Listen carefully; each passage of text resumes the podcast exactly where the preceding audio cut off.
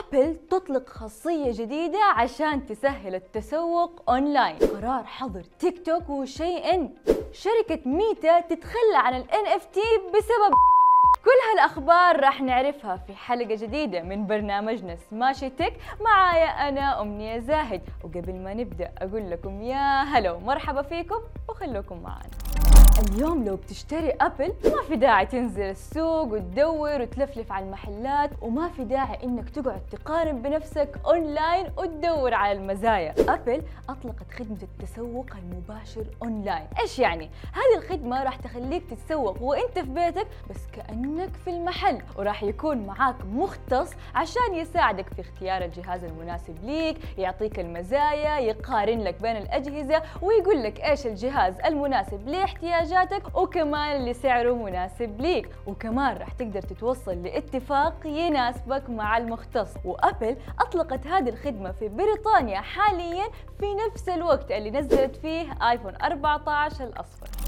من فترة طويلة وإحنا نسمع الحكومات بتعادي التطبيقات الصينية لكن هالمرة تم اتخاذ قرار حاسم في الموضوع وقررت الحكومة الأمريكية إنها تعتبر تيك توك وشيئن وتيمو تهديد للأمن القومي. وزيرة التجارة الأمريكية جينا ريموندو قالت هذا الكلام بصريح العبارة وقالت إنه المخاوف بتزيد من الصين كل يوم فيما يتعلق بالخصوصية والبيانات. ما لكم في الطويلة. الزبدة والخلاصة أنه لجنة الشيوخ وافقت على إصدار قرار حظر هذه التطبيقات لكن مستنين فقط موافقة الأغلبية من النواب. وبالرغم من كده إلا أنهم أعطوا مهلة للموظفين الفيدراليين عشان يحذفوا التطبيقات الصينية من جوالاتهم خلال فقط 30 يوم. شركة ميتا خرجت من سوق ال NFT بعد ما شافت إنه هذا السوق ما راح يكون فعال لتحقيق أهداف عام 2023 يعني ما هو محرز. بالرغم من إنه ال NFT كانت من أولى مشاريع ميتا اللي بتطورها في خطة الميتا فيرس لكن أتخلوا عنها وقرروا إنهم يركزوا جهودهم على تطوير ال Reels وتطوير Meta Pay. في صحف ومصادر قالت إنه ميتا خرجت من السوق بعد ما شافت إنه الأرباح مو كبيره وما كانت مستاهلة مرة، لكن في المقابل في شركات ثانية حققت أرباح هائلة من سوق ال NFT زي ستاربكس مثلا. على كل حال شركة ميتا ما خرجت بس من سوق ال NFT، كمان منعت تسويقها عبر فيسبوك وإنستغرام والغريب إنه ما صار لها إلا سنة أو أقل على إطلاق ال NFT. وقبل ما ننهي حلقتنا خلوني كالعادة أخذ فيكم لفة سريعة على أخبار وأرقام قد تهمكم.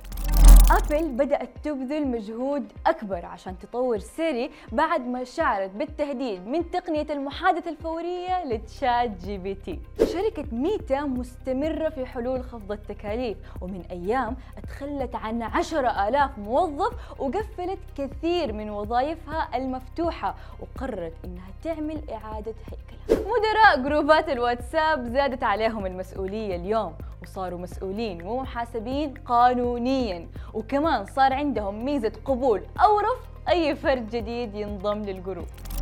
وهذه كانت أخبارنا في حلقتنا اليوم من برنامجنا سماشي تك وكنت معاكم أنا أمنية زاهد. خلونا نشوفكم الحلقة الجاية وأشتركوا في القناة ولا تنسوا تتابعوا حسابات سماشي على مواقع التواصل الاجتماعي. في أمان الله.